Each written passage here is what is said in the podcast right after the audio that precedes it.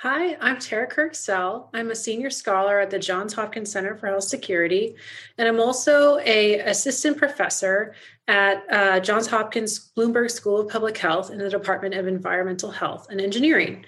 Um, I also co-direct the Health Security tra- uh, PhD track um, in our department, um, which may be of interest to you if you're interested in getting a doctoral degree in this field. Um, so I'm so excited to be here to talk to you about how I got to where I am um, in the field of uh, health security, working on global catastrophic biological risk. Um, it starts simple. I had a good connection with someone who had a who was part of a network that got me um, my job, my first job um, as an analyst at our center. But I guess I should back up a little bit. Um, I was actually uh, a professional athlete. Uh, I did not um, start off um, in this field. Um, I uh, swam professionally and uh, was an Olympian um, and won a silver medal in the 2004 Olympics. But then when that was over, um, I wasn't quite sure what I wanted to do, but I knew that. Um, I was interested in biosecurity and bioterrorism. I had gotten a uh, bachelor's degree in human biology and a master's degree in anthropological sciences and was very interested in sort of the beginnings of health security before it was even health security. Um, and so I was looking around to see what to do, um, and I, you know, met someone who um, knew someone who was willing to hook me up with Tom Inglesby. Um, at, at, the time, it was the Center for Biosecurity. Um, I started at the, on the ground level um, as an analyst, um, and uh, you know, worked my way up from there. Got my doctoral degree while I was working at the center, and the center eventually became the Center for Health Security, and here we are working on global catastrophic biological risk during this massive pandemic, um, where our advice and all the work that um, we've done for the past 20 years, I've been in it for the past 10 years, has become really important um, in helping us figure out the policies and practices that we need to have um, to get out of this pandemic um, and move forward uh, with our lives. Um, I think uh, some of the things that are, are really important um, in getting there uh, and getting here, and the lessons that I've learned are to, you know, get in on the ground level, start even if it's not what you originally expected to do um, be willing to do that grunt work. Um, when i came to the center and started um, in this field um, i had been an olympian at the top of my field um, and here i was um, you know cold calling uh, legislators uh, offices to get their um, health staffers uh, contact info so we could send them invitations. Um, I was counting paragraphs so we could um, reference things correctly. Um, sometimes you have to prove yourself, um, you know, getting in the ground floor that you can do that work, um, and then you have the opportunities to move up gradually over time. Um, the other thing uh, that I would have to say is really important um, is being ready for those opportunities. And sometimes you have to make your own opportunities. Um, so that involves sort of thinking through um, when the moment is right, getting, um, you know, starting new work when um, it's most needed, and having your ear to the ground on what is really important.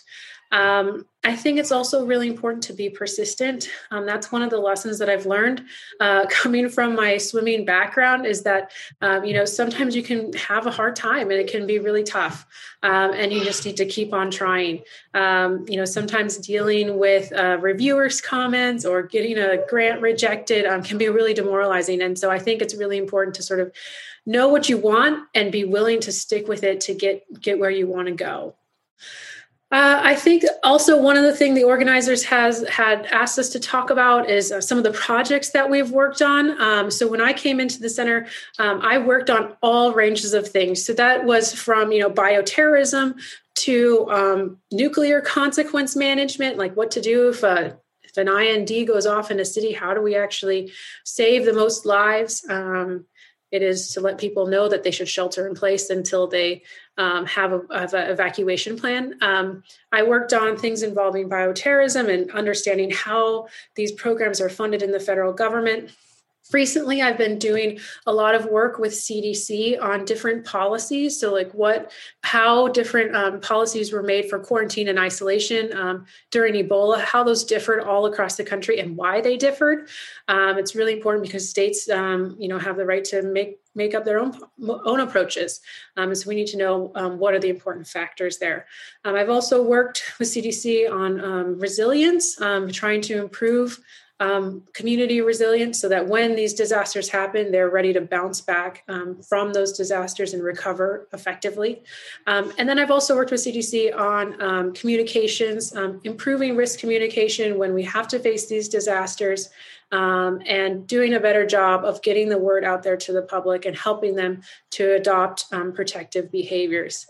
I've also worked on a number of really interesting projects. Um, these um, include crowd forecasting, um, trying to figure out uh, or pr- provide a platform for um, forecasters to determine uh, the outcomes to different infectious disease outbreaks, to make a prediction on them, and to see then how that can work in the field of public health um, we were able to actually use the platform that we had created over the last year to um, ask our forecasters some questions about COVID-19 when it first emerged.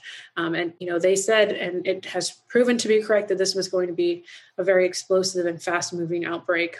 Um, I've also worked a lot in the last little while on understanding misinformation um, and disinformation and how to manage it, um, how to communicate effectively, but also address when people are getting false information, what are the things that we really need to do?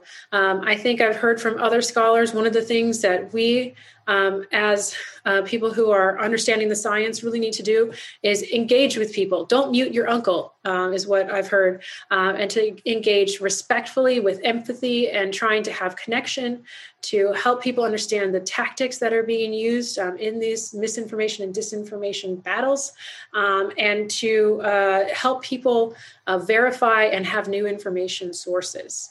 Um, now I'm working a lot on COVID 19. Um, I uh, helped, uh, co led um, the exercise that our center did um, in uh, October of 2019 with a coronavirus um, and looking at some of the things that we needed to manage.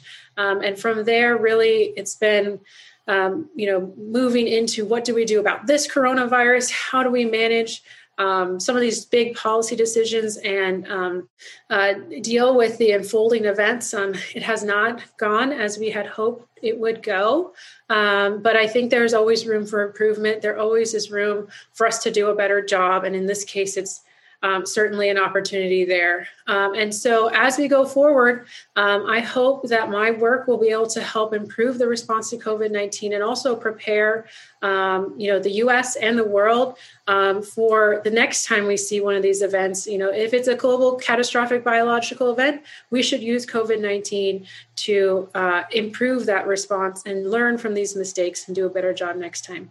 I hope that you'll join me in this field. Uh, it's exciting. We need more young energy. We need people like you. And so uh, I hope that you're inspired to join me um, in health security and preparing for these types of events. Thanks for listening.